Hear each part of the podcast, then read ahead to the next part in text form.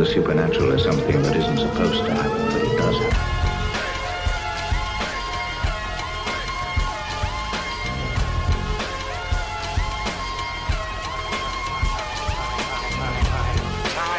AM 1420, WBSM presents Spooky South Coast with your hosts, Tim Weisberg and Matt Costa.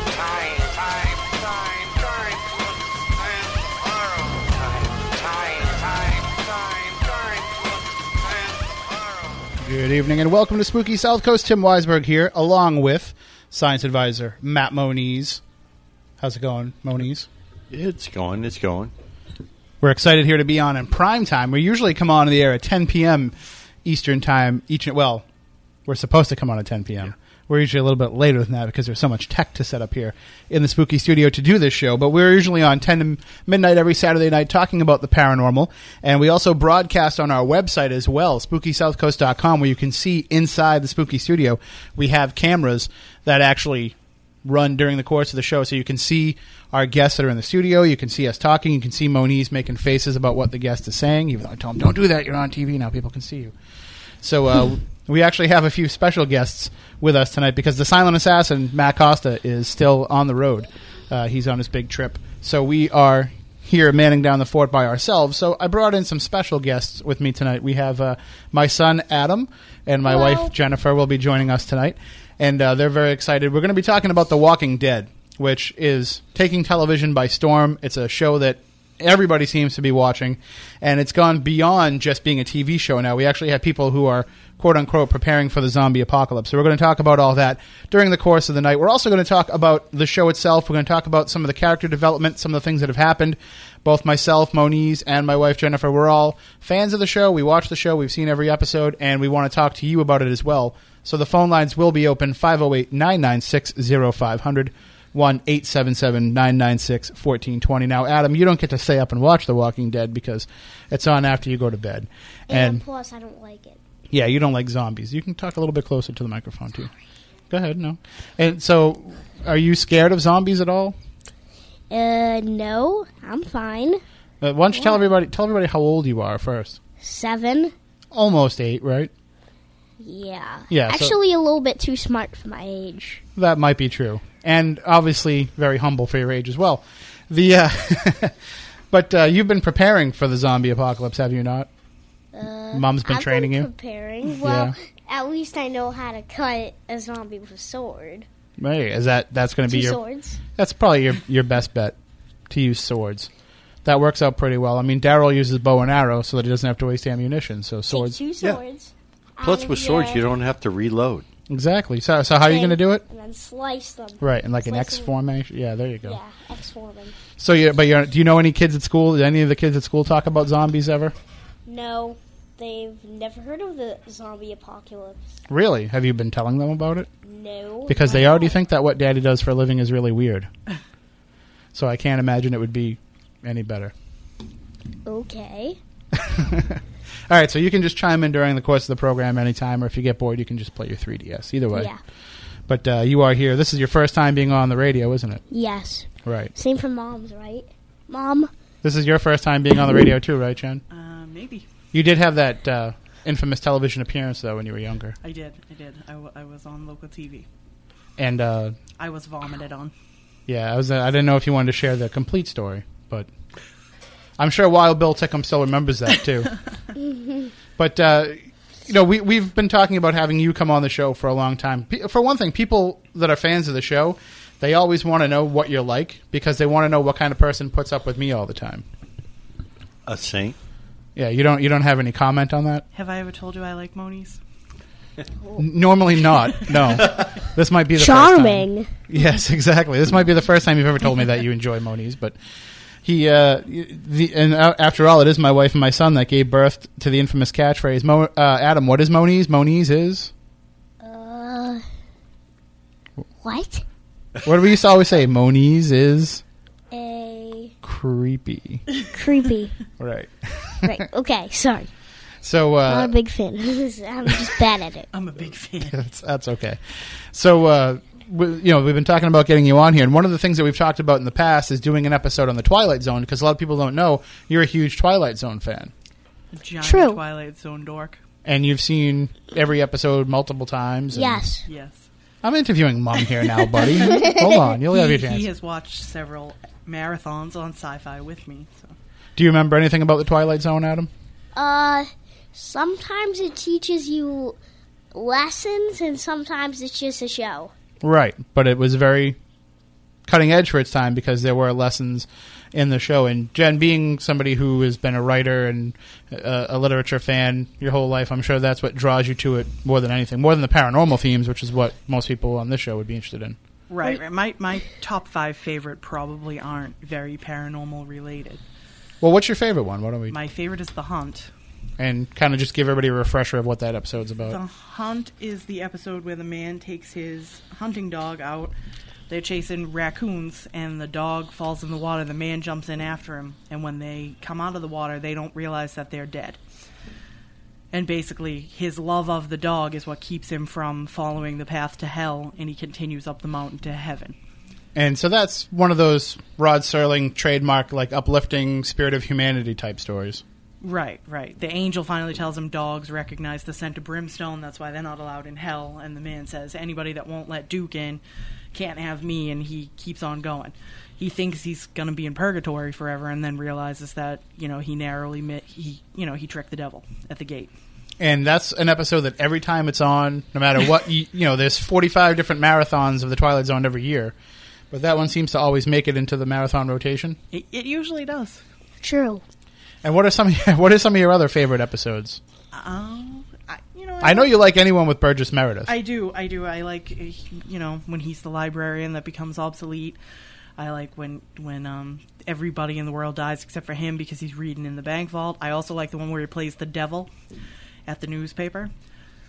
that was a good one. I saw that one recently with you. Right, we we just watched that one. Moniz, do you have a favorite episode? Um, yeah, actually, I do. Uh, I was talking about this the uh, the other day.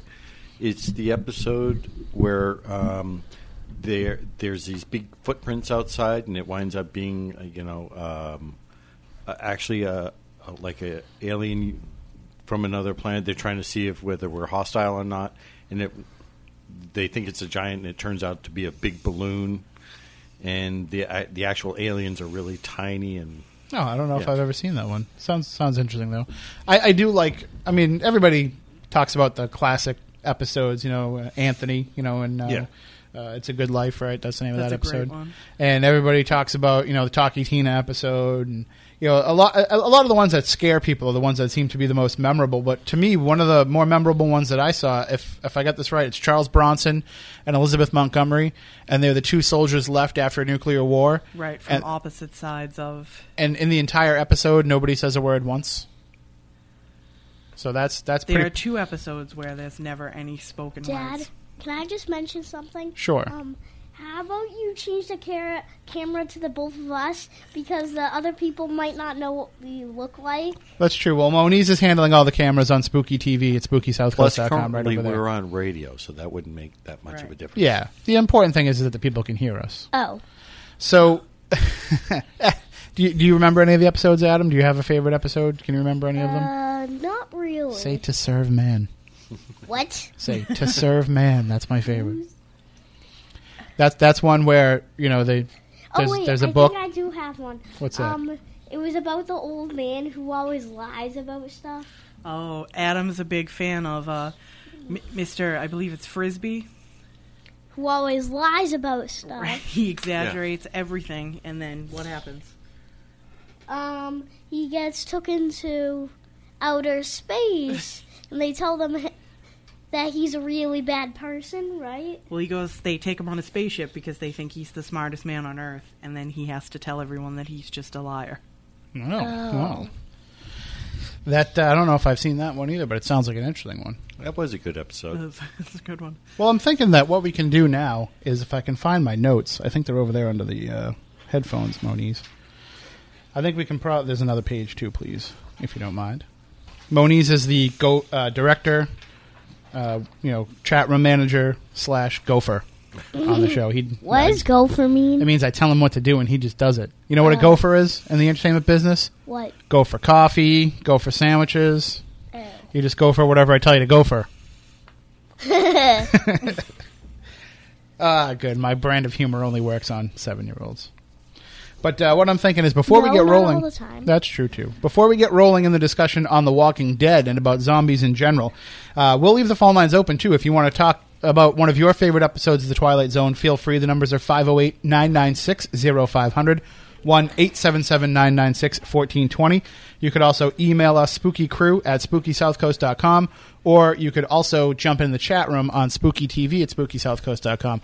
But I'm thinking that before we do that, um, Moniz, uh, I, I want to do a little bit of a week and weird thing here, too, uh, before we're coming in. But I wanted to ask you have you been following up at all on the Chilean UFO sighting? Is there anything you can share with people about that? I've been too busy with work stuff. Unfortunately, I haven't. I've heard about it. Uh, I know that there's several videos and uh, tons and tons and tons of witnesses. I just haven't had the chance to really get into it other than the cursory examination. So All right. Well, I think it's time anyway that, that we should get a little bit weird. What do you think? go for it. All right. More bad news. Well, I got a great show for you today with some wonderful weird stuff.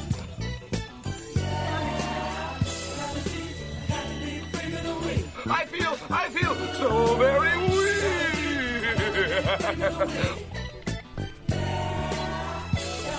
The Week in Weird.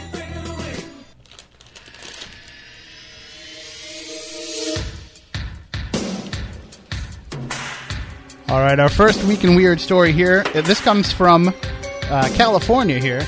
In a new exercise by a California organization that studies lucid dreaming, volunteers have been conditioned to dream near death experiences, including the classic scenario of flying toward a light at the end of the tunnel. The researchers say their experiment demonstrates that these heavenly visions must be products of the human mind rather than supernatural phenomena. In the sleep experiment at the Out of Body Experience Research Center in Los Angeles, four groups of 10 to 20 volunteers were trained to perform a series of mental steps upon awakening during the night that might lead them to have an out of body experience. If able to separate from their bodies, they were then conditioned to try dreaming about floating through a tunnel toward a bright light.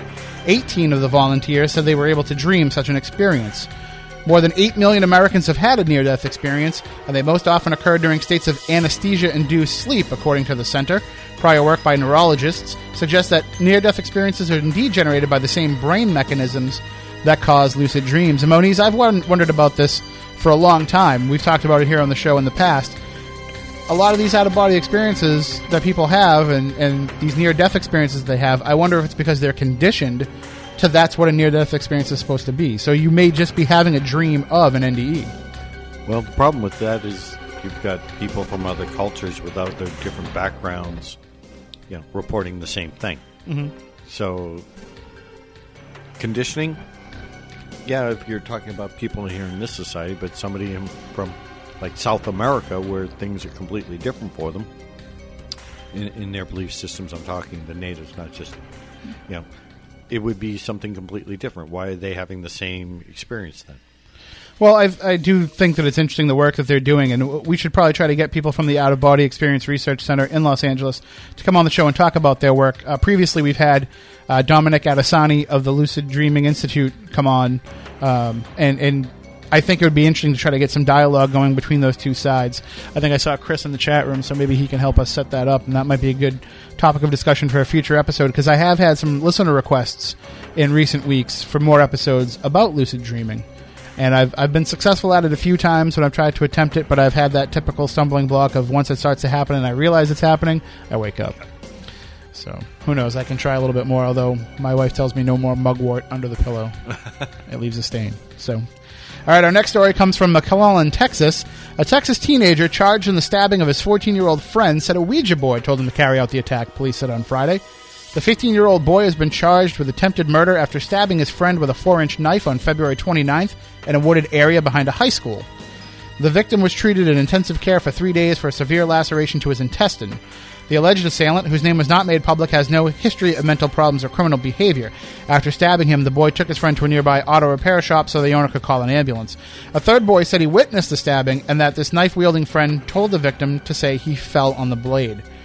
Marketed by Hasbro, the Ouija board has a flat surface marked with letters, numbers, and symbols. It is used as a seance game that is said to help players communicate with the dead. The police called the case a little eerie, but said investigators believe the boy used the Ouija board to rationalize the attack. So we, we talked about this a few weeks ago the idea that the paranormal is being blamed for a lot of these crimes. People are actually committing murders in the name of the ghost told me to do it, the devil told me to do it. I found out from the Ouija board, and I think it's I think it's a easy cop out for a lot of these kids. Uh, I guess this is also kind of Not of just kids, some adults. That's true too. to. But it's also kind of the flip side of what we were talking about last week when we tried to discuss whether or not the idea of the bloodletting episode of Ghost Hunters International had an influence on people within the field and if you know they if they were irresponsible for showing that. This is the other side of the coin. As much as I tried to argue that, you know, it's not TV's job to to do this, I, I think that that's probably a good reason why kids like this are learning to blame the paranormal and, and like I said even adults are learning to blame the paranormal for some of these crimes. Well, that's blaming the paranormal has actually been around longer Oh, than yeah. television. And, Oh know, yeah, the uh, Bell Yeah. Witch. you Yeah. know, I mean, and that's just that's even just a more recent example. That's not even. We can go back to, you know, caveman times when they'd make a drawing and say "Brr, brr, ghost. So, all right. Before we come out of the week in weird, I will. I'll ask my wife. What do you think about you? You you read a lot of stuff about true crime and murders and things like that. What do you think about people blaming Ouija boards and all that? Do you think that that? Do you think the prevalence of the paranormal in the media can lead to that? Can Sure, it could. Okay. She's like, yeah, leave me alone. I'm texting. All right, that does it for the Week in Weird this week. If you have a story you'd like us to talk about on the show, just email us spookycrew at spookysouthcoast.com and we'll be glad to discuss it. Why do kids blame the paranormal? I think because it's a really easy way to. It's almost like if you had a little brother or sister, say, and you made a mess, or you broke something, or you did something that you weren't supposed to do, it would be easy to always try to blame the little brother or the sister, especially if they couldn't talk for themselves because they were too young. So if you knocked over a, a, a glass and it broke, and you had a two year old brother who was walking around and couldn't say that it wasn't him that did it, you'd be able to say, oh, he did it. So, and that's kind of what it is with the paranormal. The kids, the, the people that commit these Which crimes, it is mean. But the people who commit these crimes blame the paranormal because the paranormal is not going to be able to defend itself. If if you say, "Oh, it wasn't me, a ghost did it," it's not like the ghost is going to be like, "Whoa, whoa, whoa, hold on a second, I didn't do it. Adam did it." See what I mean? I didn't do anything. I know it's just an it's just a for instance. Example. Yeah, an example. All right, so now let's let's switch gears here and, and get into talking about The Walking Dead. And we we've been talking about this in my house for the last what, what's it now? It just finished the second season. Yep. And there's a great quote that I read about The Walking Dead online. And I, I just want to bring this up because this is how I feel about the show, and I've been saying it since day one. And I know a lot of other people feel differently. The quote that I read said, I watch it because I really. I, I don't watch it because it's a good show. I watch it because I really want it to be a good show. And that's kind of how I feel about the show. I feel like the premise, the idea behind it had such promise and and I've never read the comics and I'm not going to read the comics because I don't want to ruin what happens in future seasons because I enjoy watching the program. But it just doesn't seem like it's been as good as I thought it would be. It's not what I expected it would be at that level of just intensity. Instead, it seems so much like it's a lot of people standing around and fighting, and that seems to be the case. Now, now, Jen, you were uh, a fan of it pretty much from the first episode, which I'll admit the first episode was amazing. Right.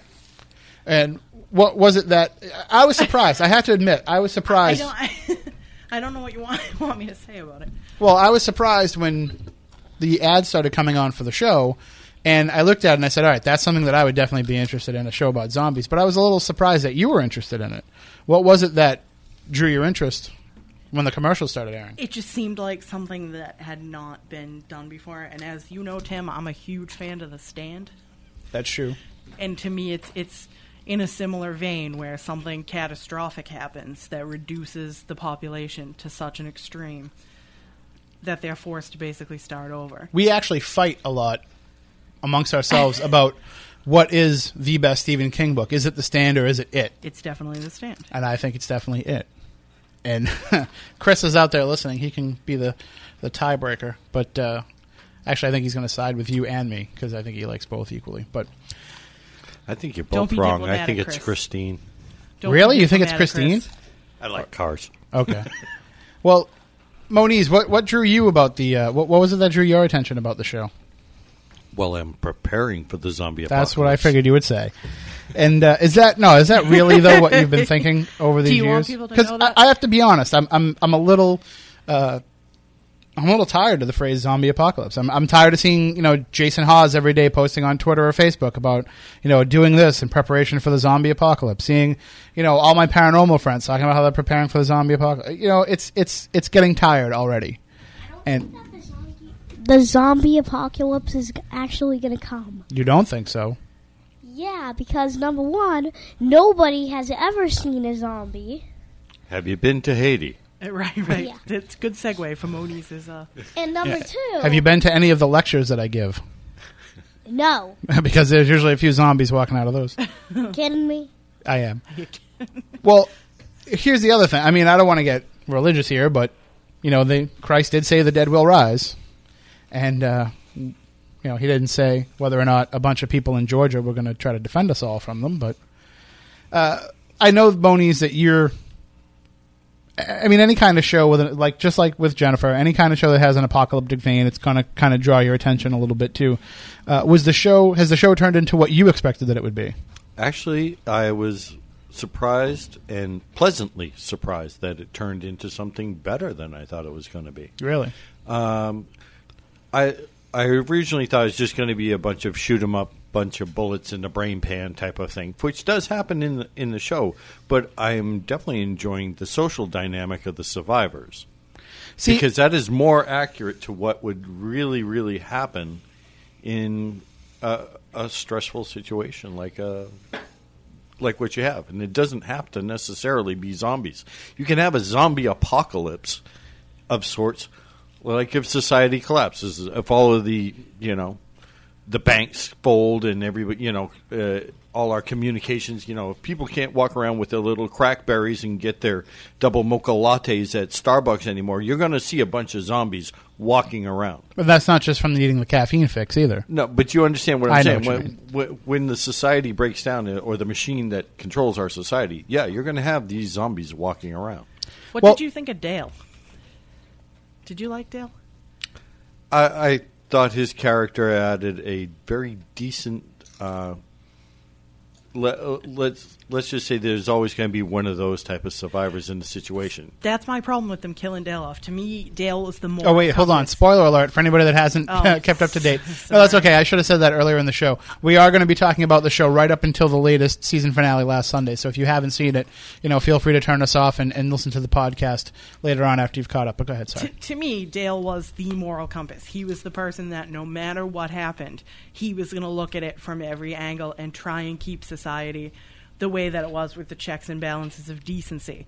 And to me, when they killed him off, it was just a huge blow because most of the people, you know, wanted to kill that Randall guy without really knowing if he was going to do anything wrong. And Dale was kind of the one that was the holdout you know, then you find out Andrea is an ACLU lawyer, or was in, you know, when things were normal, I guess is how you would call it, or the previous. And she didn't even want to defend the guy until Dale had made his argument. And so t- to me, it was kind of a huge, you know, you lost your moral compass. Mm-hmm. He's gone. And I put on Facebook that I cried. And I got a lot of flack for it. A lot of other fans told me that they were glad that Dale was gone. A lot of a lot of male fans. a lot of male fans, male fans more than anything. Well, to to me, like I do understand the need to have that character, uh, but I do also think that they made him as that moral compass way too one dimensional. And again, I, I am going to preface this with none of us have read the comics, and I don't want to get into a debate about the comics versus the show because they're two different entities. The the producers of the show have said they're using the comics as a guideline, but they're not going to use it as the be all end all for storytelling. Uh, so, in my eyes, you know, you did need a moral compass, but you didn't need it to be so it just seemed like no matter what, you know, he was never going to surprise you and be like, you know, you're right. I think we should kill him. You're saying you want a moral compass, not a moral GPS. Yeah, I want there to be a little bit of fluctuation. You know, it doesn't have to be exact and precise. And I think if he had been a little bit more Um, if he had a little bit more of an edge to him instead of just being a goody two shoes type character, then it would have made for a more complex character. But then again, when you look at all the characters of the show, they pretty much are all one dimensional. They're archetypes. They're meant to be. Exactly, yeah. And, and and that's the idea is that they should be archetypes of what would happen when the world ends and, and what kind of Well, people would be placed kind in of that a comic community book thing too. to some degree too. But I, think mean, it's more of Batman an was Batman. They went you you knew what you were getting. You know. But I think it's also more of, a, of an apocalyptic tale motif as well, because you saw it with the stand. You know, you had a lot of characters that were those type of characters too.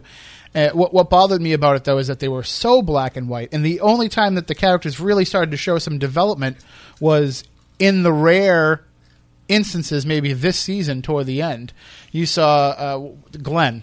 Uh, that's that's his name, right? The Yeah. yeah. Yeah. So you saw Glenn, you know, kind of develop a little bit more of an edge. You saw what a lot of people criticize the Shane descent in from being kind of, you know, morally obtuse to being outright evil.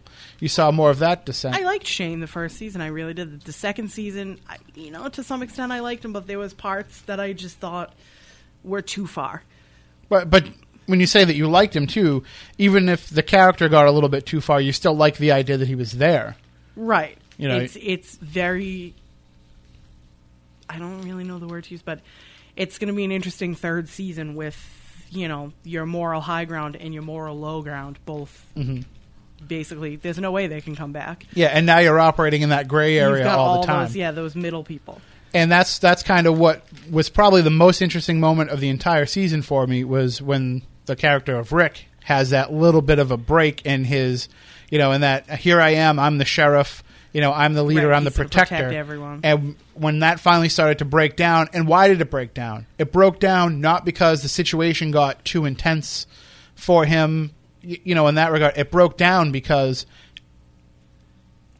the weight of that kind of came crashing down on him. I think the reality that he had to protect his his family hit him too. He's going to have a second child, and he- he already has one. And I think the reality that he needed to uh, he needed to protect them from the zombies as much as he needed to protect them from Shane at that point. It's interesting that you mention Carl because Carl is You know, probably we have many a Carl discussion in our. we do in in my house, and it's funny when I see that the internet community reflects completely everything that you've said about Carl uh, over the over the last two years, and.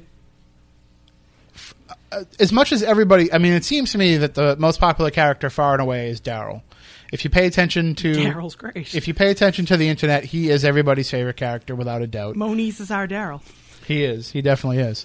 Uh, the only- I don't know whether to be com- take it as a compliment or be insulted. exactly. But why are you talking I would about, take it as a compliment. I- Like, I've he's often called defending his Daryl bad. family well, you haven't seen from the show. The zombie apocalypse, but they really aren't here. Well, it's a fictional show. It's a made-up story, Oh, like Pokemon. sorry. No problem. Pokemon. But you're right. I, I do have that kind of Daryl. Yeah, type you're, of- you you know, someone dies, Riding you move on on, pull the arrow up and keep going. You know. So, but as much as Daryl's become that popular character, Carl is definitely the antithesis of that.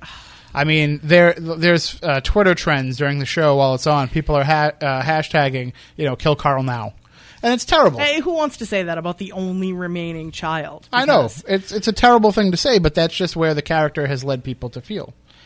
So, uh, I'm I, sorry. you, I mean, you want to triumph. You want to triumph for a kid, but it's the apocalypse. I, how many parents out there would actually let their child out of their sight for prolonged enough periods of time that Carl can get into the kind of things he's been getting into? I, for one, honestly, if Adam wasn't with you, he would be with me if that happened. And and with that being said, I think we'd all be together most of the time if we could. Well, the, we bring this up because I have this list here from collegehumor.com, which obviously is going to be edited for the airwaves. The top 10 reasons why they should just kill Carl already. Number one, Carl, stay in the house. Number two, seriously, Carl, stay in the house. Number three, Carl, I don't want to yell, but it's the middle of the zombie apocalypse, and we're going to need you to stay close by. Number four, okay, buddy, can you be a good little sheriff and stay put? I don't know, guard the living room? Yeah, okay, here's a special hat. You're officially on duty to protect the couch cushions. Now just stay in the house. Number six, Carl, I'd ground you, but it seems a bit trite, what with the hordes of zombies outside trying to eat our faces. Number seven, remember what happened when another little kid wandered off alone? You were here for that. Number eight, It's great you're keeping your childish rebellion alive, but if one of the bad guys gets you, Daddy's going to have to shoot you in the head. Uh, actually, this is number eight. Number eight, please, Carl, just stay here. I'll be right back. Protect the couch cushions. Make some lunch. Get back to doing that math homework we inexplicably cared about four episodes ago. Number nine, Carl, really, I'm not screwing around. Please, Carl, just stay in the house. Do this one thing. Just stay in the house for the next five minutes. And the number 10 reason why they should just kill Carl already. Has anyone seen Carl? He's not in the house. So there you go. I thought that was pretty funny. That was a little bit dumb. Well, you don't watch the show, so you, you don't know Yeah, what we're whatever. talking about. All right. okay. Bye. Adam, where do I always tell you we're going to go if the zombie apocalypse comes? Where are we going to drive to? Moniz's Island. Right. Right, because Moniz does live on a little island, and he is uh, well armed. and. But you say you and could, provisioned, and yeah. In provisioned. But when you say that, uh, when you say that, you know, you've been preparing. I mean, what what really do you think is going to be coming down? I mean, do you think it's going to be zombies? Because you were telling us on the way here that there is a story out of out yes, of, uh, out of Africa, this week. Uh, believe it or not, there is an illness that's going around. I I only had a cursory chance to read the article, and it's a type of illness that affects the brain. Big surprise, and uh, causes people to basically go insane and start attacking each other. It's you know, and they're kinning it to like a zombies. And and what is the cause that they discovered? What might be causing it? I, it didn't say. I just, from what I read, it, it, it- they were just talking about the symptoms. It How about you look it up on Google? Did it help? No? Let me guess. Adam. You're being called out by a seven year old. He's like, "Nice show, prep, Moniz." Moniz didn't know we were going to be talking in zombies Moniz's until on the yeah, way we in. told him on Yeah. the way here. So, uh, the, well, one of the things that I, I think is the most interesting part of the finale of the season was when Rick admits that the guy at the CDC told him that everyone is infected and that we started to see zombies coming not as a result of zombie bites or even scratches they were predicting, but because when they died, they just became zombies. And that's that's going to be problematic because sooner or later, most of the survivors that are there are going to die. They're just going to become more zombies, which you know, it- it might be problematic for the survivors. You know who else is going to be problematic for? The zombies. Because sooner or later, there's not going to be enough living people for them to feed on. We already know they don't feed on each other. So that that could pose some problems, don't you think? uh, severe problems, but they do feed on animals. That's Yet true. You don't see any zombie animals in this TV series as of yet. Oh, we talked about that Did- with did- the cow, remember? Yeah, was that cow a zombie cow? No, it was the cow that the zombie ate before they got there, the zombie that got Dale. But remember I said to you, I hope that's a zombie cow. Because you know, in Red Dead Redemption, Red and Undead Nightmare, there was There's zombie, zombie animals. animals. So, and I, I enjoyed riding the zombie horse quite a bit. So you you finally played the game? Yeah, Awesome! I told you it was good. yeah, it was. See, I was trying to get him for months to play it, and then uh, I'm glad that he finally got on board. So, if you'd like to talk about The Walking Dead, zombies, anything, I mean, do you think there's going to be a zombie apocalypse? Do you think that zombies are coming and now we have to protect ourselves? And if so, what are you doing to protect yourself against them? Just give us a call 508 996 0500 1 877 996 1420. You can also email us spookycrew at spookysouthcoast.com or jump in the chat room at spookysouthcoast.com. It looks like the chat room's a little bit slow tonight, Moniz. Uh, But then again, we're not on our normal That's time, true. so everybody's used to our 10 to Why are midnight. you using my really slow laptop? It's I use the netbook to run the chat room. Oh yeah, and um. Anyway, why would there really be a zombie apocalypse coming? But I'm just saying, I'm getting ready anyway. You're gonna- anyway. it's better And to- if I get all all that preparation for nothing, I'm gonna. You're like. But at least you'll be well trained. Yeah. So if any kind of apocalypse comes, you'll be ready. Yeah. But what happens if they have like um a defensive armor thing on them? Well, that's you have to talk to Moniz about that. I have armor piercing, don't worry. He doesn't know what you're talking about, but he just agrees that it's a good thing. All right, again, one five five oh zero eight nine nine six zero five hundred one eight seven seven nine nine six fourteen twenty. And of course, it doesn't have to be just about zombies. We can talk about anything to do with the paranormal because that's what we talk about here on Spooky South Coast. If you're new to the program, you can just go onto our website, spookysouthcoast.com, and you can listen to every past episode. If you have iTunes, uh, you can download every episode of the show. You can stream them online at most podcasting sites. And of course, probably the best way to get the program now is through the Stitcher app on your smartphone or iPad. Because if you go to Stitcher and you download the app onto your device, and then when you go to register for the device, which is totally free, by the way, then put Spooky SC as the code as how you heard about Stitcher and just put Spooky SC. And if you do, as soon as you go into our show and you play one episode of our show, you're going to be automatically entered to win a $100 cash card from Stitcher. So you can't go wrong. You're actually going to get paid to listen to the show if you're the lucky winner. Which is great because we don't. Yeah, we don't get paid.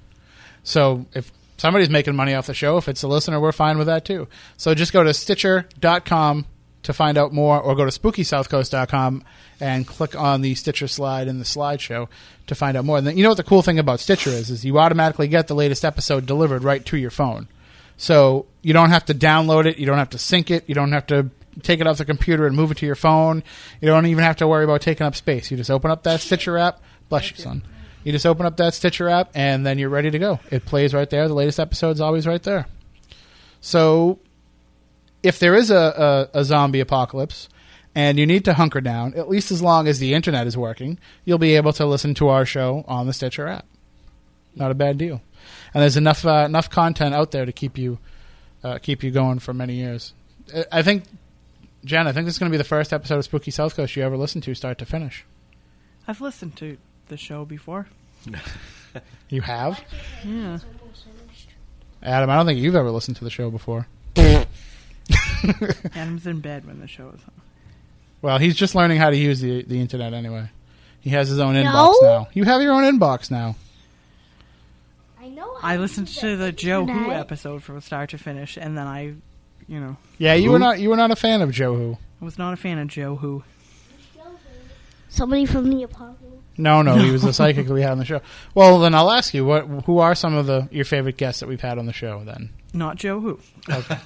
so it's like it's like when Bobby Heenan said Hulk Hogan's theme song is my second favorite song, song in the world. Everything else is tied for number one. Joe Who is our second favorite Spooky South Coast guest. All right, well, why don't we take a break? When we come back, we'll talk more about the zombie apocalypse, about The Walking Dead, about the Twilight Zone, about the paranormal, about anything that you want to talk about.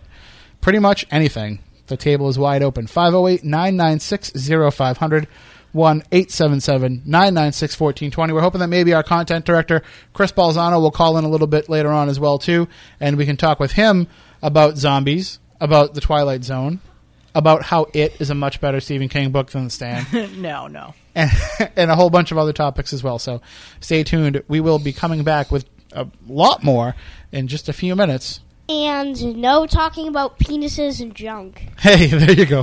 All right. We'll be right back with more here on Spooky South Coast.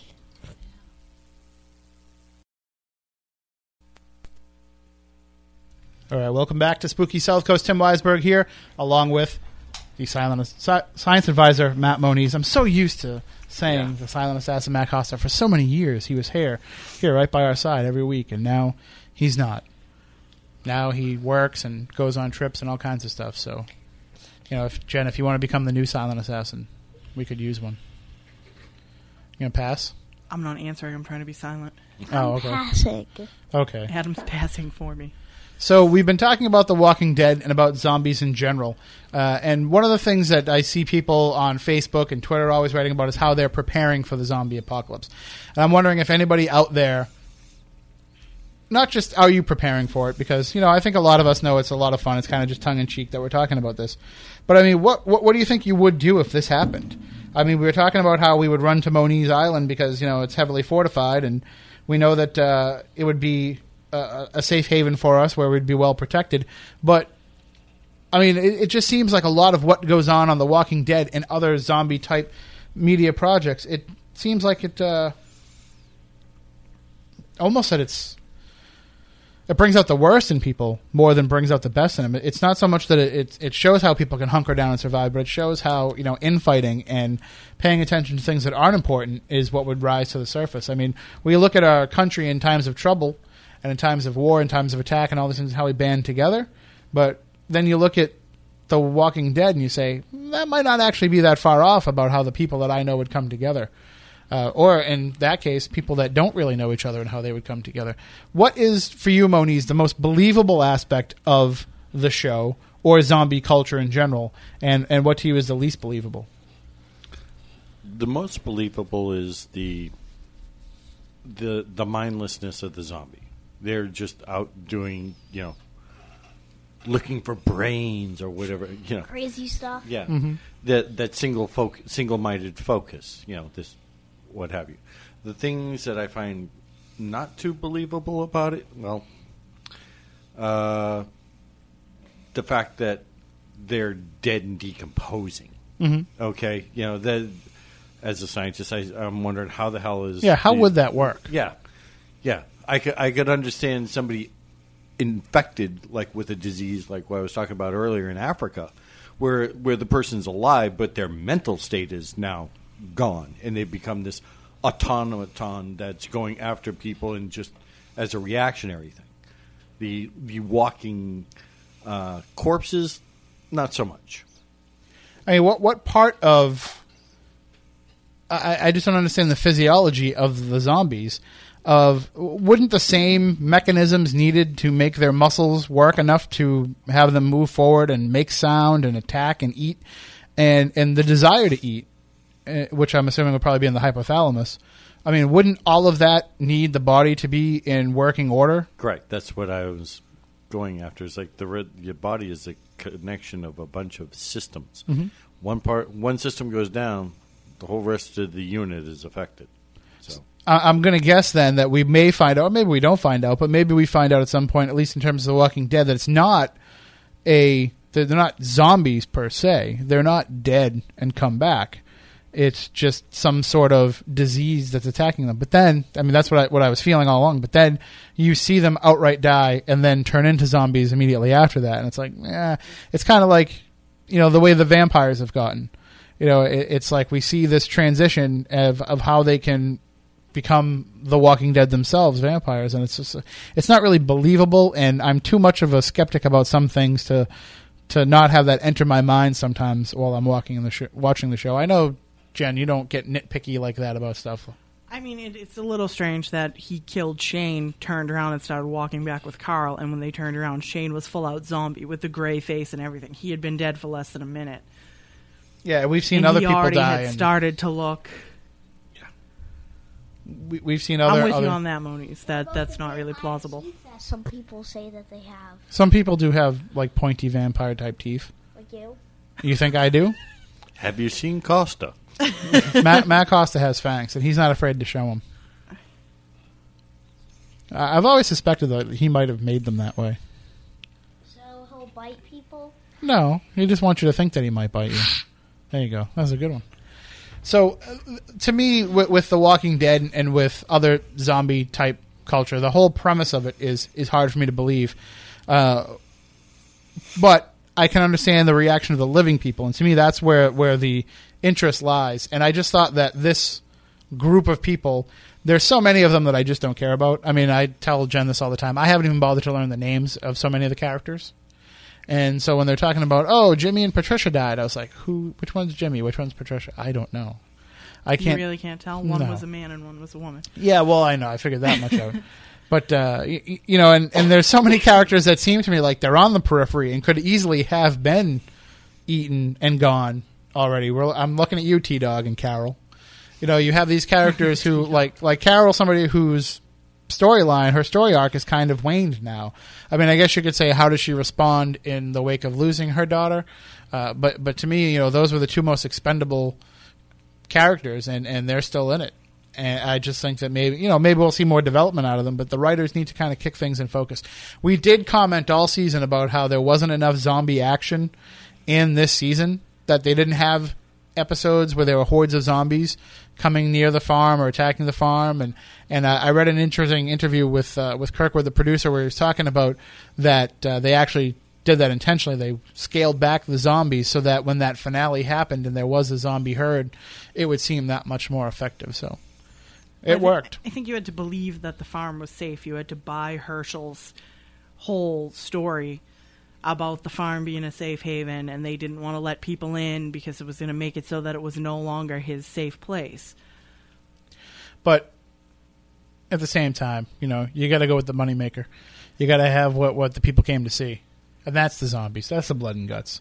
And I, I do I do think it's kind of funny though how they tried to pull that whole Team Rick and Team Shane thing, like the fans, like, oh, I support Rick, I support Shane. You can't support Shane.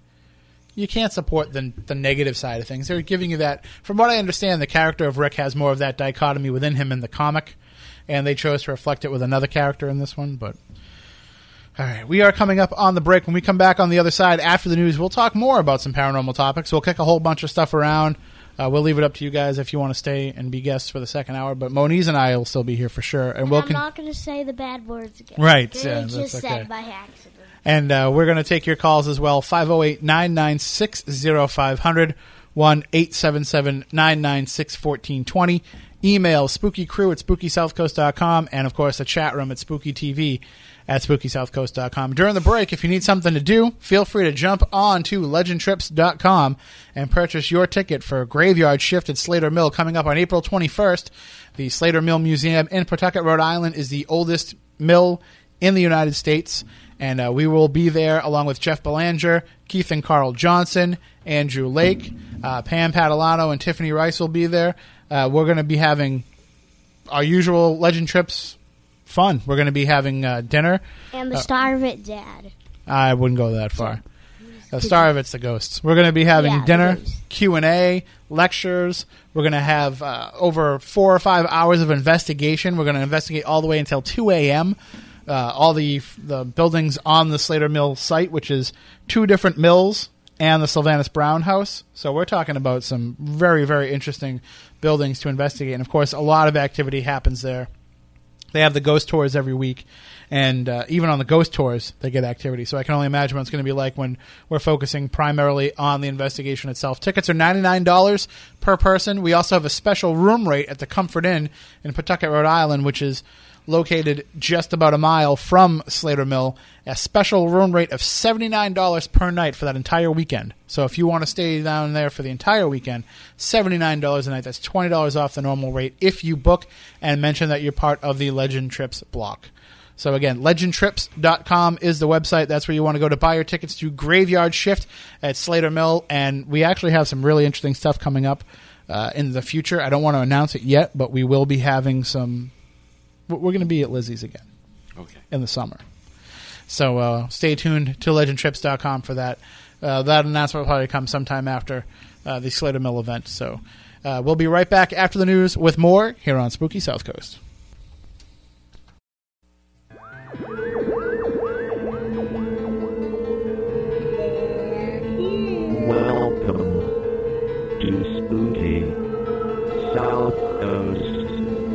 I know the supernatural is something that isn't supposed to happen, but it does happen.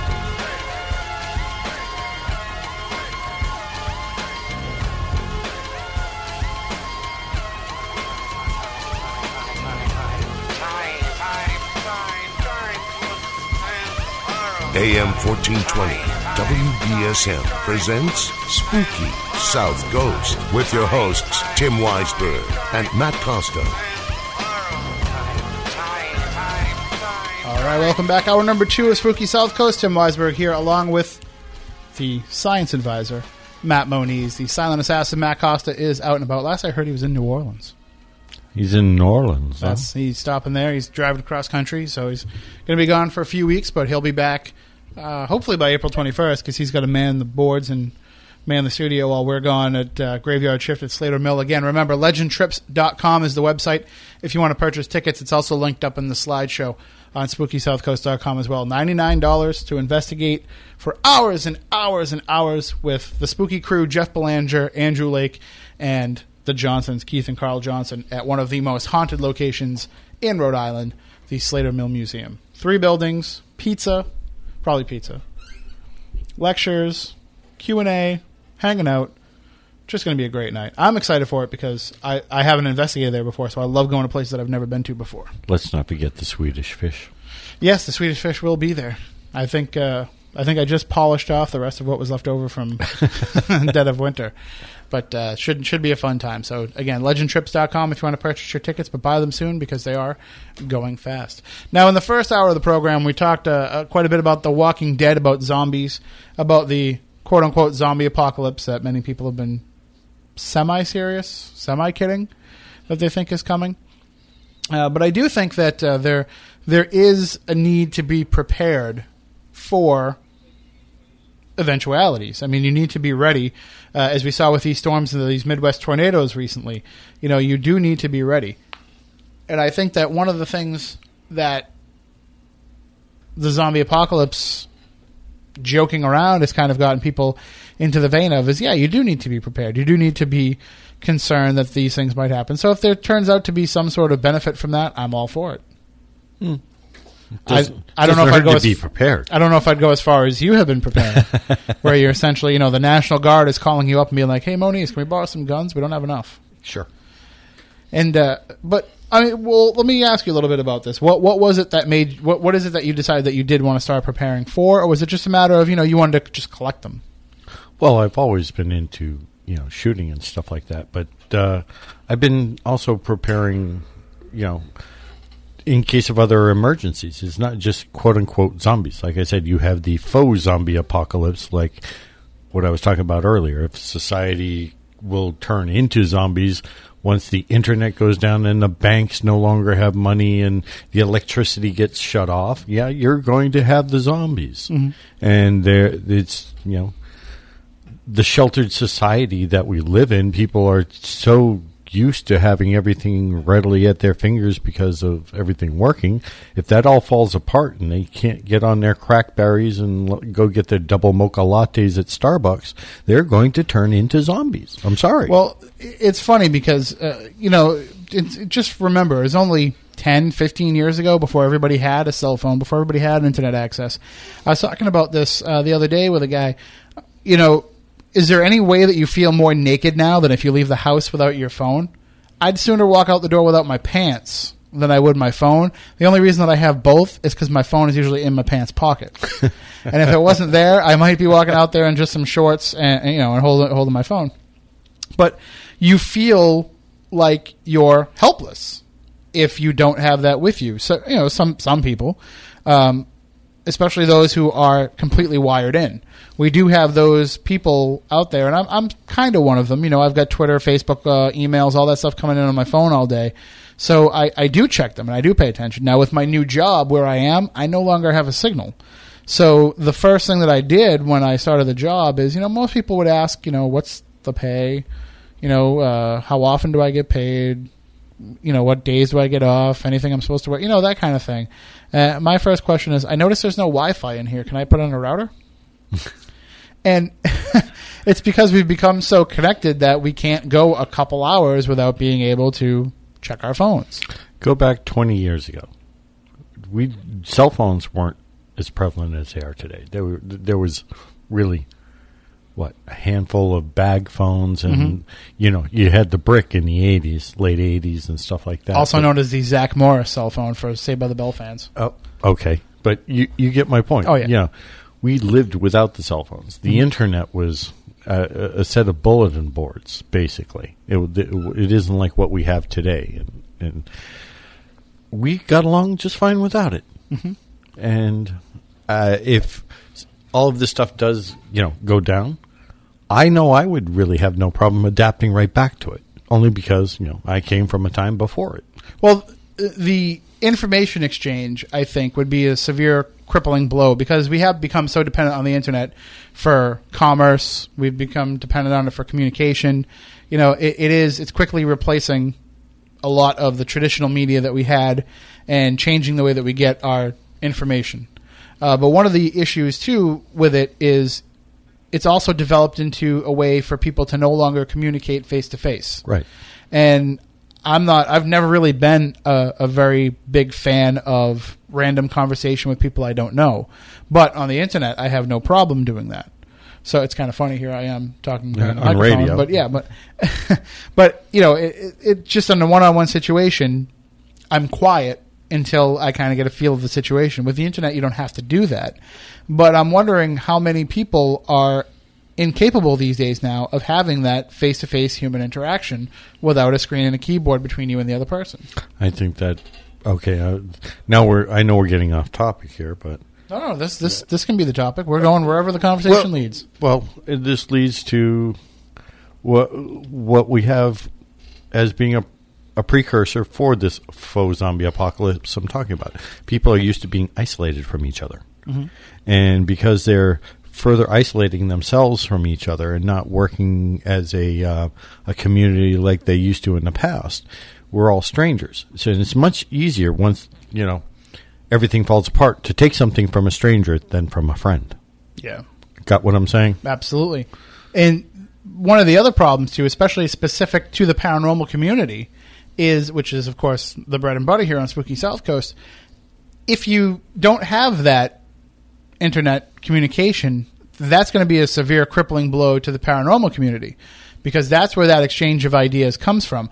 I think if you put these group, you know, everybody wants to talk about paranormal unity, uh, and I got to tell you, I'm I'm over that because that topic has been abused more than it's been uh, you know more than it's been respected and admired it's it's been abused over the last few years but you know everybody wants to talk about paranormal unity and working together well what the reason why that can happen is because you're a group in Oregon saying that you have no problem working together with a group in Pennsylvania.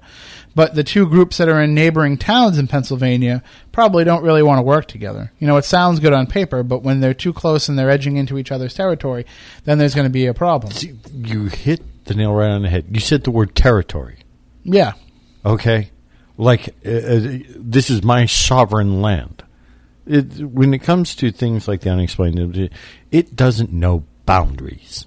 Okay, the it happens around the around the globe and this and that. You live, you may live in a particular area, and yeah, this something may be closer to where you live, but it's not yours. And It's it, it, it is the subject as a whole, and I think that's where people are getting. You know, I live in this area, so this has to be mine. And, but you're also talking too about a boundary, like a physical boundary, a physical geographic territory. Not just that. I mean, how many different groups go into the Lizzie Borden Bed and Breakfast and have experiences and gather evidence?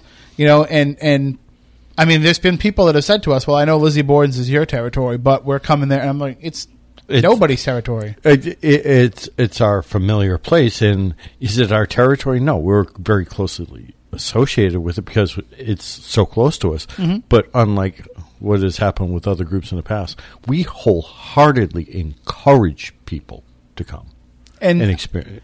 and I think that's where the the internet is a huge portion of that paranormal unity that they speak about because it enables you to connect with those groups. I think that it would be a lot more closed of a field if it was the normal communication. I mean, ask people like John Zaffis. Ask people like even if you want to talk to Jason and Grant about what was going on in the 1990s before you know they jumped on the internet and handled everything. Talk to these people that have been doing it for a number of years, and they'll tell you that it wasn't always easy to communicate with one another, and that the reason why they say, well, the field couldn't really move forward because people were working against each other. No, they weren't working against each other. They just didn't have the ability to work with each other. Now I know that I can put something up on paranormal peer review on Facebook, and I can have you know 500 pairs of eyes look at it in a matter of hours, and they can tell me, and if they've had similar experiences, they can share, and they're willing to do that. And I think if you didn't have that type of communication ability, uh, it would be a lot more like people wouldn't be willing to send out a photo because it, you, everybody wants to put a photo on the internet because you're going to get instant reaction to the evidence that you captured. Nobody's going to be trustworthy enough to feel like they can mail that photo out to 10 different paranormal groups that they don't know and say, hey, just give me your thoughts because you never know if, you know, somebody's going to claim that as their own. So, what was it like for you being in the paranormal in the pre internet era? not, not to date you, but. Yeah, yeah. Uh, like I said, I've been doing this stuff since before 1985, and the way that we got around in terms of information was obviously through the books, dealing with the um, the people like Hans Holzer and, and and the like. But the only way that we could get, you know, um, organized, and it, even back then, there weren't really any groups back when I first started doing Yeah. this. I started a group called Project Find. Well, me and several other people started it, Bristol Community College in late 1980s, and um, we we we organized it as some as a an activity group for, for people in the school. You know, well, and uh, it, it got a lot of interest and stuff like that. And we all had our own little things that we would do and contribute to it. But we were all individuals working in the group. Here's what we went out and did this weekend. The, everybody would toss their stuff on the table. Here's what I got. Here's what I got. This is where I went. And it, it was a, a collaborative. Un, unlike what we have today, is is I'm the leader, you're the tech manager, you're, you know this mm-hmm. hierarchy, you, you know, and Well, that I think a lot of that is because of the television Yeah. presentation. Yeah. You know, when everybody's in the opening credits and everybody has a role, you know, those roles are defined not because those we needed roles were group. defined by by the studios, yeah, correct? by the producers because you know everybody has to have their their certain position. Uh, I mean, I'm not saying that there isn't roles that existed within paranormal groups before that, but I think that the strong emphasis on needing to have those uh, classifications have come from from television. But the question that I wonder is, if you were out there and you you have this group and you were active back then, how did people find you if they needed your services? I mean, were people taking out ads? Word of mouth. Really? quite simply word of mouth. I mean, we had our posters up and around the school and whatever, and people we'd solicit, solicit people to tell us their stories or if they had something, you know. And, and it, the group, I should clarify, wasn't just about ghosts. It was about UFOs, about big. It, it was about Project Find. It was a pur- purpose of looking for answers to the unexplained, all unexplained, and we had people that liked their own little field, but we all shared everything together collaboratively. So, And you know, I know that you were lucky enough to have a mentor who you Yes. worked closely with as you were coming up and learning. Uh, and that was, I mean, and how did you guys end up hooking up? uh, that wound up, believe it or not, bookstore Crystal Expectations. Believe it or not, one of our old uh, sponsors. Yeah, uh, I I would go into you know bookstores and buy all kinds of books on you know ghosts. Psychic powers, UFO, you know, all of the unexplained. That's the only way you got information back then was go looking for, you know, whoever published what whatever. The proprietor, uh, CJ, also uh, became very good friends with me, and of course, she knows all her customers coming in, and she knows that I had the same interests as another friend, Maurice, who wound up becoming my mentor, and she introduced me to him, and Maurice had been in the paranormal and UFOs and all of that, you know, for like 25 years before me, before I ever started. So he mentored me through all of the, because I was buying various books willy nilly and in no particular order, trying to make sense of it. He's like, Yeah. no, this is what you want to do. You want to read this one first, then follow up with this, and then read this person, following the progression of this. Otherwise, you- it's going to take you forever to sort it all out. And kinda- I got lucky. Well, while we're talking earlier tonight about the book, it, it's kind of like when Mike Hanlon starts putting together the history of Derry, and and the uh, the old librarian who's in his 90s tells him, "All right, take this book, this book, this book, and this book." He's like, "All right, you want me to read all those?" He's like, "No, take those and throw them in the trash can." And and that's kind of what you needed to do. Yeah. You need to figure out because especially in the 80s, I noticed this going back through the titles. I mean, obviously, I wasn't going to bookstores in the 70s and 80s when I was you know two and three years old, but I've noticed that going back through the titles that the ones that have survived are almost few and far between over the years compared to the market that was out there for these books, following in the wake of shows like In Search of, That's Right. Incredible, things like that. Right. But there must have been such a glut of books like that that were just utter crap. Crap. That were Yes. basically like just off the pages See, of the National Enquirer. That's that's exactly what I was talking about. I, I didn't. I, it was hard separating the wheat from the chaff, and I got lucky and had my friend Maurice. He he was involved with people in the Rhine Institute and, mm-hmm. thi- and things serious paranormal research stuff, and he turned me on to all of the right things to read.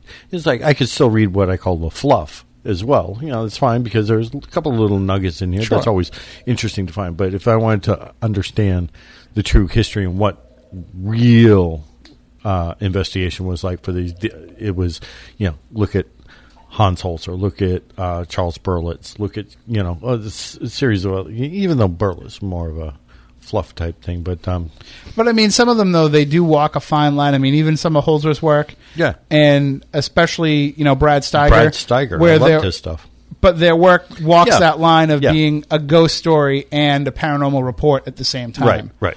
And I think I think, and this is something that I definitely think is a whole E. different. Scott show. Rogo, and a great, you know, And uh, you know, here's somebody. Here's a topic that I think is a whole other show unto itself. But and it's something that Chris and I talk about all the time.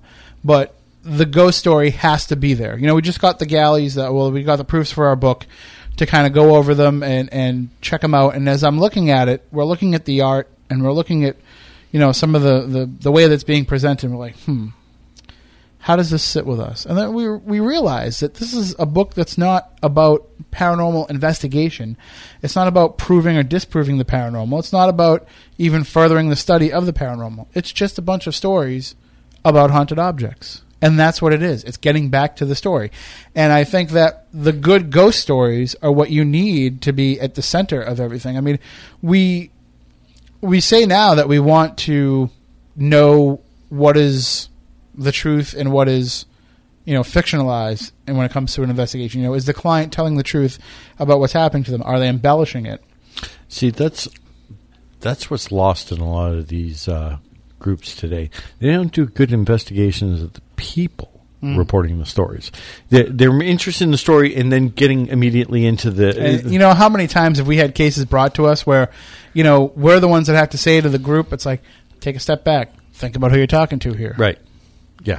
Uh, I mean, if the place had a history previously that you know, in in the newest person is coming up. Okay, yeah, I understand where they're coming from. You're getting somebody out of the blue. I think I'm having ghosts and this and that. Okay, that's well and good. Or you know, I I may be an abductee or what what have you. You have to look at the person. Mm-hmm. Okay, get to know the person. What are their quirks, and you know, are are they in a sense credible? Now, bear in mind, a, a, crazy person can still see a Bigfoot or still see a Absolutely, UFO. yeah. You, you know, i'm sitting across from one right now who does exactly. See, I rest my case. but, But- you understand my point. You know, just because a person is mentally unbalanced and they see something doesn't necessarily mean it's automatically a hallucination or, or, or delusion. Mm-hmm. I, I think too the the other issue with it, with you know, getting to the heart of the story, is isn't it those ghost stories that got us interested in this in the first place? Isn't it the idea of just having that good spooky tale that put this on our radar?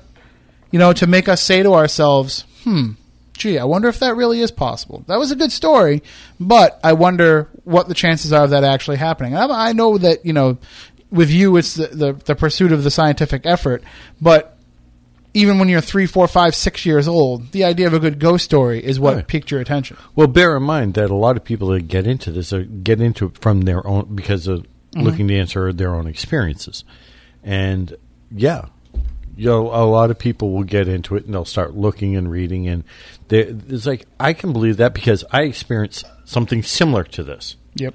and, and this is that that akin feeling to uh, the kinship that people feel between each other for having similar experiences. And that goes beyond just paranormal, but that's what what drives a lot of us in the paranormal. I actually I, I recommend to people who've been in the field, especially those who've been in the field for a long time, and I know in the current wave of the paranormal, a long time means like five or six years. but if you've been in the field for a long time, and especially if you've been out investigating quite a bit, you know, take some time off from the disproving and the debunking, from the skepticism and the investigation, and just go get yourself one of those books that we read when we were kids. The collected ghost stories of a certain area, or spooky stories that make you want to leave the light on. Get back into that. Bring a lot of that sensibility back into what you're doing. I'm not saying that you should be going out there into investigations and getting scared, but it'll open your eyes up because you don't realize that as you're more deeper into the paranormal field, the further you get away from the idea of a ghost being s- scary, then the the difference is is that you want me to go the other way. Yeah. Okay. The- well, then I got to turn my whole self. The, but the idea is the more that you get away from that, the less ghosts become creepy to you, the further you are away from the experience that other people are having when they experience the paranormal. You become so desensitized to it that you can't necessarily understand their perspective. So you have, say, you have a client who calls a paranormal group, and uh, they say, "Hey, you know, we're living with this; it's really bothering us." And and the paranormal group might be like, "Well, you know, gee, we got investigations for the next three or four weeks, and you know, some of my guys are going away, and I, I don't know when we can get there." And they put the client basically on a string for six or seven weeks. And I know that it happens, and I understand why it happens. It's I'm not condemning anybody because it happens, but you lose sight of what it is that that person is experiencing. They're not out there every Saturday night, Sunday night, Friday night, whatever experiencing the paranormal for themselves. They're having it happen in their own homes, and they're having it happen. Even the smallest little thing that you might scoff at could be traumatic for them. And so I think that a good push back into the ghost story aspect of it will kind of bring you back.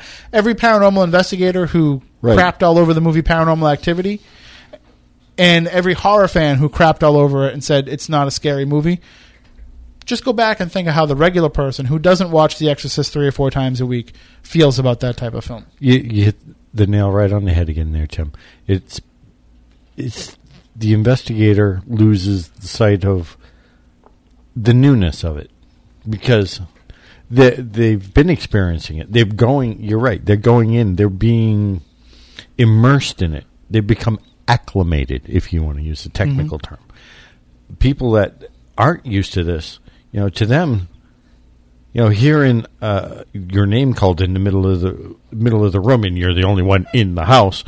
Yeah, that gets a bit disconcerting. You know, I've had it happen to me, you know, dozens of times. I'm used to it.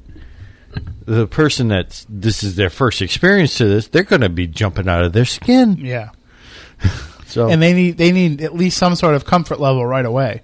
I mean, even if you can't get out there and give the full scale investigation, just going to the house and, and sitting down and talking to them, Right. You know, you don't know how many people I've talked down off the ceiling. You know, Mm-hmm. just being on the phone and reassuring them that okay, number one, you're not necessarily crazy. That other people have had these similar experiences. That nobody really gets hurt, and that you're not alone. You know, you're just reassuring them that you know, okay, I'm not just going to just believe you because this- um, society tells me I'm supposed to. Not that there's really any scientific evidence that's ever really proved things one way or the other, but uh, you know, relax. You know, you're not, you know, in in this alone, sure. and it helps them to know that there are other people that are, you know, are there.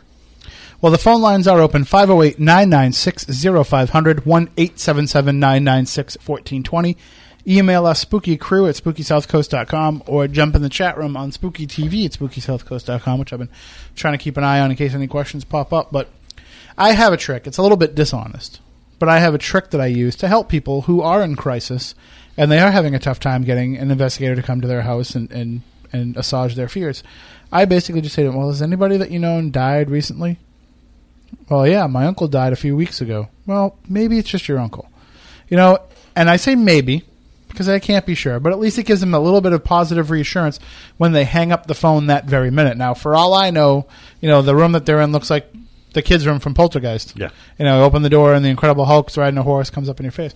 But you know, eh, just those few little bit of words could be comforting enough to help them get through it. I do find though that when I talk to people about the paranormal who don't have experiences, people who are like, "Well, I've never had it happen to me, but I've always wanted it to happen to me." That's why I buy tickets to Legend Trips events and I listen to Spooky South Coast and I I go to haunted tours at Lizzie Borden's house and all kinds of stuff.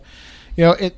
I, I think that those people are just as desensitized as the investigators almost, but in a different way. You know, desens- de- desensitized means that you no longer, uh, your eyes kind of glaze over with it. You know, if you watch a lot of violent films and you become desensitized to violence.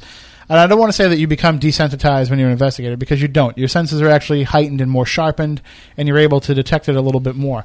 But I think the people who are paranormal junkies and want this to happen to them, the same thing happens. Their senses become over amplified, and everything becomes paranormal to them.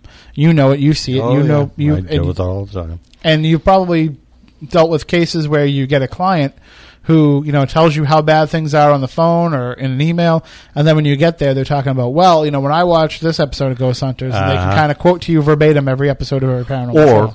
which happens every now and then. You know, I'm not going to point any fingers in particular directions. Other groups or individuals have gotten to this person ahead of time and wound them up with it's a demonic spirit and there are twelve other under demons and you know you know when uh when I actually go through and check the, check out their things, you know, the banging on the floors is actually the expansion and contraction of the heating pipes you know, because it's now wintertime and they just moved up here from Florida and doesn't, Yeah. doesn't realize Pipes, that heat, what's that? Yeah, yeah. Well, one of the other things too that I I was thinking about this, and I was talking about it with somebody earlier this week. You know, all these people that investigate on TV for TV shows and say, "Well, you know, I'm still out there investigating, not for the show too." You know, it's not just about the TV show for me. I'm starting to wonder if maybe those people should really just investigate for the TV show. Maybe it's not a bad thing if, for example, Jason and Grant decided not to go investigate any private cases anymore, uh, and, and instead And just focus there- on there's TV a reason cases. why. Well, there's a reason why they stopped focusing. They still do uh, private cases, but they stopped putting them on television because Well, they became people started seeking these people out And that's- from the, the and that that's, part of that goes along with what I'm talking about. I mean, I didn't mean in terms of investigating private residences for the show. I just meant when they're not filming, going and investigating. You know, if you're a TV investigator, maybe you should just stick to investigating for TV for a while because just your presence there is giving people false hope that maybe you know this might be an episode of a show. Oh, okay. You see what I'm saying? Like, I I've- thought you meant because they didn't really do any more private resident yeah, stuff on television. no, I don't television. mean on the show. I, I wouldn't. I understand why they got away from it on the televised programs. Yeah. Anyway, because you know you're you're basically turning these people into targets, one way or another. You're either Yeah. making their dreams come true and making them famous in their eyes, and that's why they called you in the first place, or you're taking somebody who really didn't want that level of publicity that didn't realize what they were getting into. And now every, everybody and their brother are knocking on their door. Hey, can we bring our group in here? We, we Yeah. can help you more than they can. The uh, but but you know, like take for example Keith Johnson, great Okay. guy, excellent investigator, one of the one of the best people in the world, and but when Keith comes, I mean, I can imagine that he has to explain to a lot of his clients, look, I know that you've seen me on a lot of TV shows, but we're not here for that. We're here to help you because you said that you needed help. And I- I'm sure that that's a, a, a double edged sword, you know, getting more exposure for your group by having a television program, but then at the same time, people think that you're going to be on TV. Yeah. So, but such is the state. Eh, Why does it always seem to come back to TV shows for us? I think it's just because we just watch a lot of TV. Well, yeah, maybe, uh, or it could be that a lot of, like you said, this stuff has become popular, so it's, TV's inundated with it, and these people on TV, you know, actually are in a lot of cases some of our friends. We've watched. I'll give you a good example. Th- th- These, um, we'll go with Ghost Hunters International. Okay, Joe Chin. You and I were there and helped train in, in His his, very first, first class. class.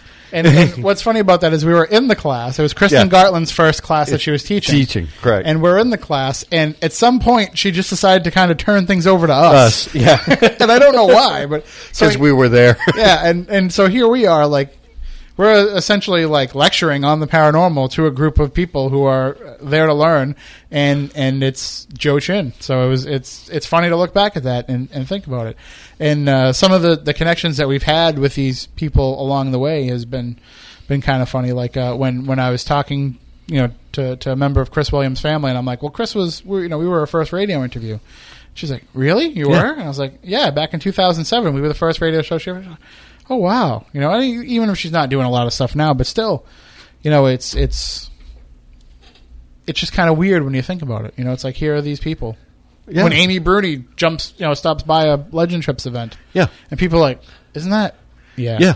yeah. Uh, I, I went out to Volcano, California with her Mm-hmm. and Jeff. Uh, you know, and this is before Amy even came. She used to call us for for That's- for advice and other things. Yep, and- Uh, we- I used to talk to her about booking beyond reality Yeah, and giving her information for go.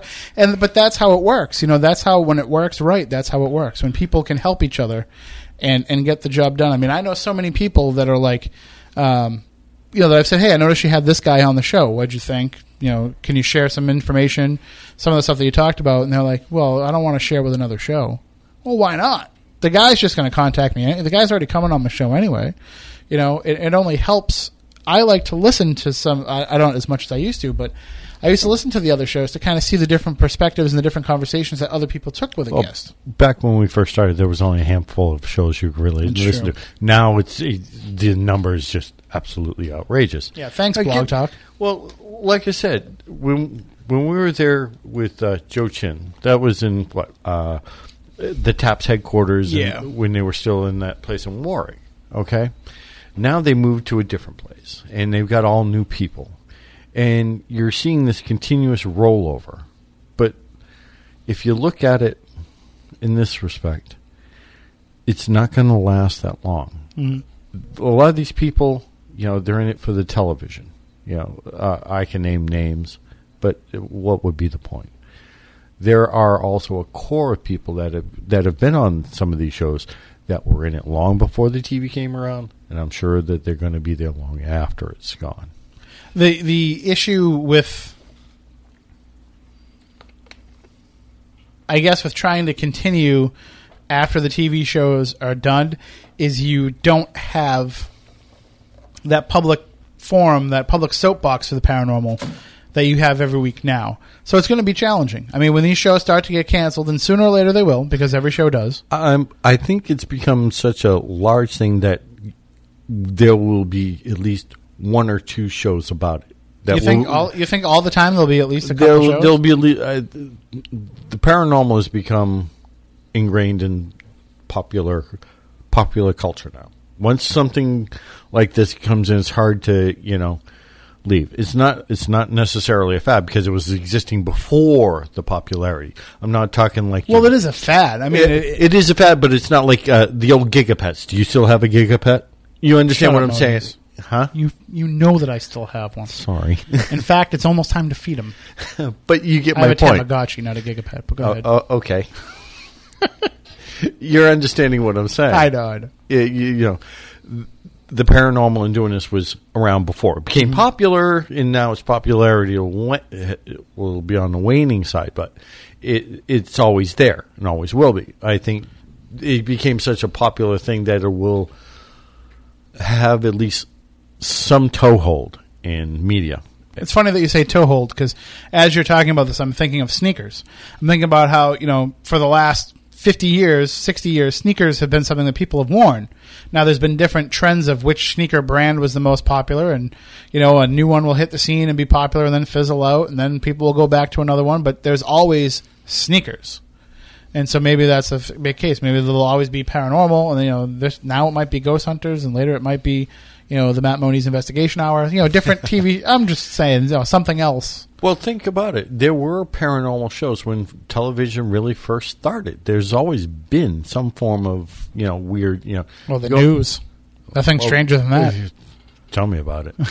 but uh, I'm talking back in uh, television history. There, there were always, um, you know, the Outer Limits and Twilight Zones, And even before them, they might not have been weekly series, but they had little one-off dramatic live Right. shows that might have had something of a paranormal theme. Yes, there there had been ghost story shows. Yep. Yes, I mean, the ghost stories were some of the bigger bigger radio programs Mm-hmm. back when radio first came out. You know, spooky hours of this and that. In fact, if you listen to pretty much any old time radio show, whether it be on the internet or on terrestrial radio, chances are when you tune in, it's going to be some type of a ghost story. right. Speaking of which, we should do another one of those. That was You know, a the, lot of fun. the last time that I talked to the people that were So involved with it, yeah. they had a phenomenal plan that if it comes to fruition, it's just going to be extremely unique. Remember a few years ago, well, probably like almost 20 years ago now, when, when Stephen King released The Green Mile, Yeah. and he released it as a serial, the way that Dickens used to release his Yep. books, they have an idea that's similar to that. They're going to give you episodes like the old time radio shows used to do, building to an overarching story for an entire season. And if everything works out, and I don't want to let too much of the, the cats out of the bag here, but if it all works out, we're going to be getting an episode every couple of weeks that we can play on the show for like a four or five minute segment. Like, stay tuned for the latest episode. And I just think that that's going to be just so awesome. You know how many people have said to me that I really loved that old episode? You know, Still one of the most it- downloaded shows. I had a lot of fun with it, and it was one of these uh, things that people said I let my kids listen to it. Mm-hmm. We had kids out We had kids outside watching. Yeah, that that's what made it great. And the best part about that is how we pulled it off with virtually no rehearsal. Uh, yeah, we had what one day's worth. We had a table table reading before we came in and did the show, like a couple hours before we went on the air. And I think I might have been able to get scripts out to people a day or two ahead of time just Yep. for them to look it over. But it just was it was perfect casting. You know, everybody came in and, and had just the right role, and uh, it, it worked out. I mean, that was radio magic, and I don't mind tooting our horn by saying that it was a magical thing. And I know that you know they did what they do. It's a Wonderful Life here Yeah. in the studio at Christmas time. I'm glad they did, but we did it first. Yep. If you haven't heard that episode, just go back to the archives on SpookySouthCoast.com or check it out on iTunes. Uh, it was called The Possession of the Church. Now, the whole show was a three hour episode dedicated to old time radio. Correct. The first hour was, the first two hours, I think, were discuss. No, the first hour was a discussion, Discussion about old time old-time radio. radio. Correct. Then the middle hour was the performance, and then the last hour we talked about how the performance all came together. So it, it really is pretty pretty special, and it's worth checking out. And even if you don't want to listen to the entire episode, the possession of the church does exist as its own standalone download as well. So we have it up there both ways. So if you want to check it out, I highly recommend it. But getting back to the topic you were discussing, yes, there is going to be some form of um, paranormal show, even if it goes back to the old In Search of type movies or, or television series. There's going to be something, something like it. Know, we had In Search of, we had Unsolved mysteries, mysteries. We yeah, we had um, Sci a host of- Factor. We Uh, had uh, Fact or Fake, Paranormal File, Files, all these different shows. Uh, yeah, there's X Files, even X-Files. even if you want to count, you know, uh, Night Stalker, you want to count fictionalized shows, right. But I'm saying there's always been some form of it in the media. So And, I, and and now what we're seeing in these trends in mass media, we are seeing trends where vampires become popular, zombies become popular. I'm guessing werewolves, are probably next, but you're you're getting these topics that are hitting mass media and pop culture and ingraining themselves. So all of a sudden, it's not so weird to have an interest in vampires or zombies anymore because well, there's a cool show on television about those, so I watch them. All right, we have a call here. Again, if you want to call in, 508 996 0500 1 877 996 1420. And uh, let me just make sure the caller is brought up here. Good evening, around Spooky South Coast. How you doing? Hey, how's it going, guys?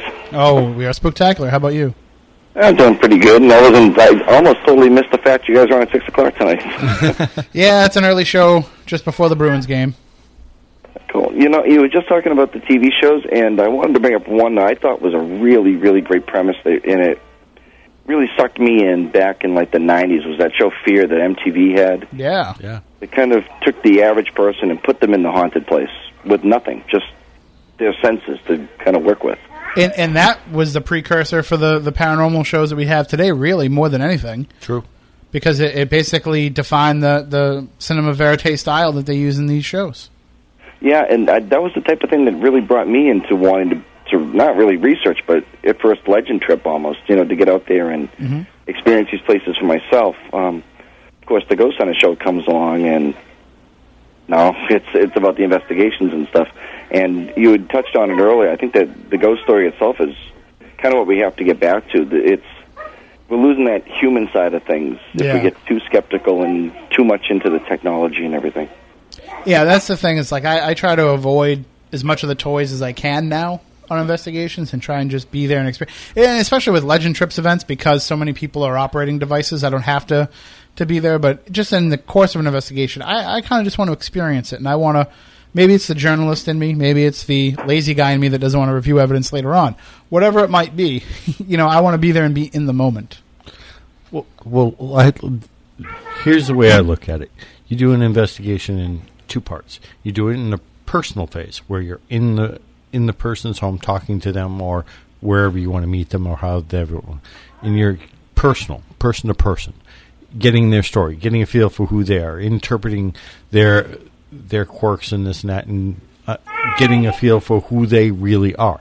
And then you have the physical phase of the investigation. If you're if you're satisfied enough in the personal investigation in the personal phase, that's when you progress on to the physical phase of bringing out the equipment and doing that aspect of it. You're validating the physical phase is a validation of the personal phase.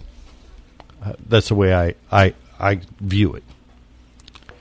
Well, I, I do think that you're right, caller, about the changes in the, you know, the way that people perceive it. Fear did it in a way that it was, it was almost like they were trying to freak them out so badly that they went out, out of there running. I mean, I, I don't remember. It was a game show, wasn't it? Yeah, you, the the person that kind of stayed in the longest got the most points or whatever. Yeah. Yeah. So I mean, and and basically they ripped off the same idea with Celebrity Paranormal Project, and it was I think they even went to some of the same locations. But don't forget, I mean, Fear is a show that kind of put Waverly Hills on the map for a lot of people too. True. Yeah, and there was one with Linda Blair too. I can't remember the name of it. They had uh, the woman from uh, Poltergeist, I believe, did the voiceovers Yes. for it. But they had the Uh. families. The families going to different places too. And uh, that was actually that was one of the shows that Ghost Adventures got involved with early on, right? Correct. So I mean, there's there's been a lot of these type of shows. I mean, to you, what what what do you say is probably the one that you know change the game? I mean, is it Ghost Hunters? Is it the way that they did it, or I mean, I would say that you know it's actually it was Paranormal State and Ghost Adventures that changed it more than Ghost Hunters because uh, Ghost Hunters was pretty akin to what we had seen in the past from serious investigations.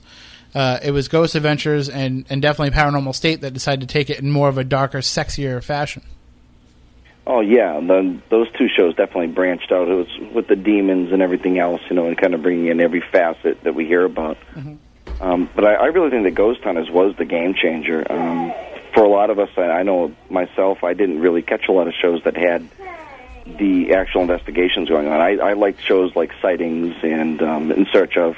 Yeah. Uh, the, the stories at first, that was the stuff that really sucked me in because I'd had my experiences and I was seeing more of what other people were going through and kind of gauging what I had happened to what I was seeing.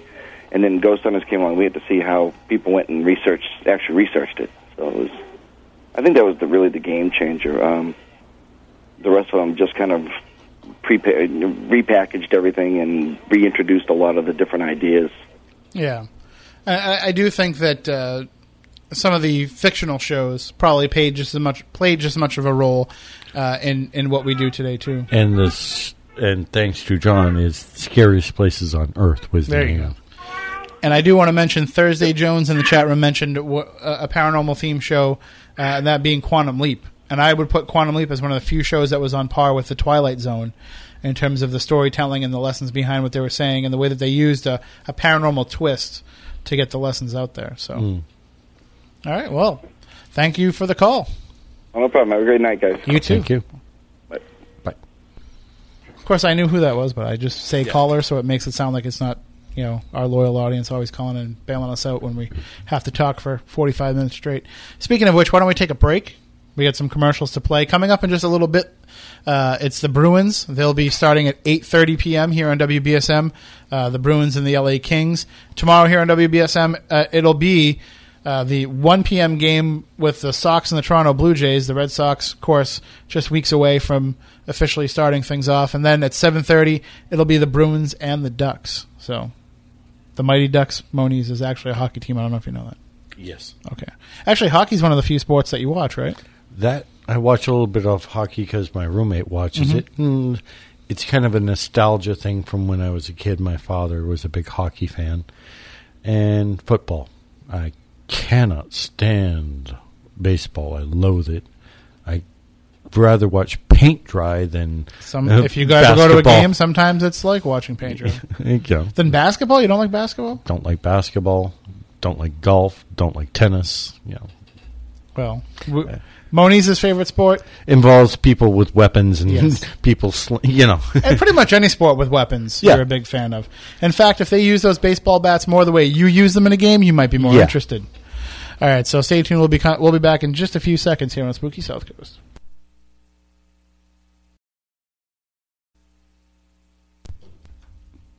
All right, welcome back to Spooky South Coast. We're coming up on just the final moments of the program. We did have a call that dropped off. We had, had some sticky buttons over here on the computer. apologize for that. Uh, but uh, coming up at 8.30, we do have the Bruins and the LA Kings that'll be carried here live on WBSM. Again, tomorrow, Sunday, Sox in Toronto at 1 p.m., 7.30, Bruins and Ducks. It's going to be a sports-filled rest of the weekend for you here on WBSM. And, of course, we'll be back next Saturday night at our regular time of sometime after 10 p.m. We usually shoot for 10.15, but uh, that's the the hopefully normal start time of the program where we talk about the paranormal. And uh, I think next week we do have a guest lined up. Uh, Kris Kris will let me know who it is, but normally we do have a guest and we do have interviews uh, on the show. But just with the time change tonight, our guest was unable to join us. So. You know, we'll we'll be back in the groove next week, and of course, in the weeks coming forward, we have a lot of cool stuff lined up. I'm excited because we will be talking about voodoo on an upcoming show, which is something that we've never discussed before. But have practiced regularly. Well, you may have. uh, I'm not really sure how it works. So I'm hoping that when we have this guest on, he can kind of describe to me how it works, and then I can put it to practical use. And there's actually, you know, there's a lot of differences in voodoo, hoodoo, voodoo, you know, all these different things that people don't realize. So we're going to talk about Santería. all that. Yeah, I mean, there's there's basically there's versions of it, uh, and including the Portuguese culture uh, from Right. Brazil, they have their own version of it as well. So, Yes. which was an interesting thing that I found out in writing the book Haunted Objects uh, on a case that John Brightman supplied us with. You know, so I was able to kind of tie that in. I might have been making a leap, but yeah, and it was really interesting what the the you know when we brought that aspect into the story, it started to make a lot of sense. When before that, it kind of didn't before. So, very interesting stuff, and we'll be talking about it coming up on an upcoming episode. Uh, also, as well, one more time, I'll remind you the tickets for Graveyard Shift at Slater Mill are still on sale, but they're going fast. They're available on SpookySouthCoast.com, and of course, they're also available on LegendTrips.com. Remember, you can also get a special deal that night. You can pay $99 for your ticket for the event, which is an outstanding deal. And then you can also pay $79 to stay at the Comfort Inn in Pawtucket, which is just a mile away from Slater Mill. So if you're yawning like Moniz after the event, you only have to go a mile down the street to get to your hotel. Can't go wrong with that.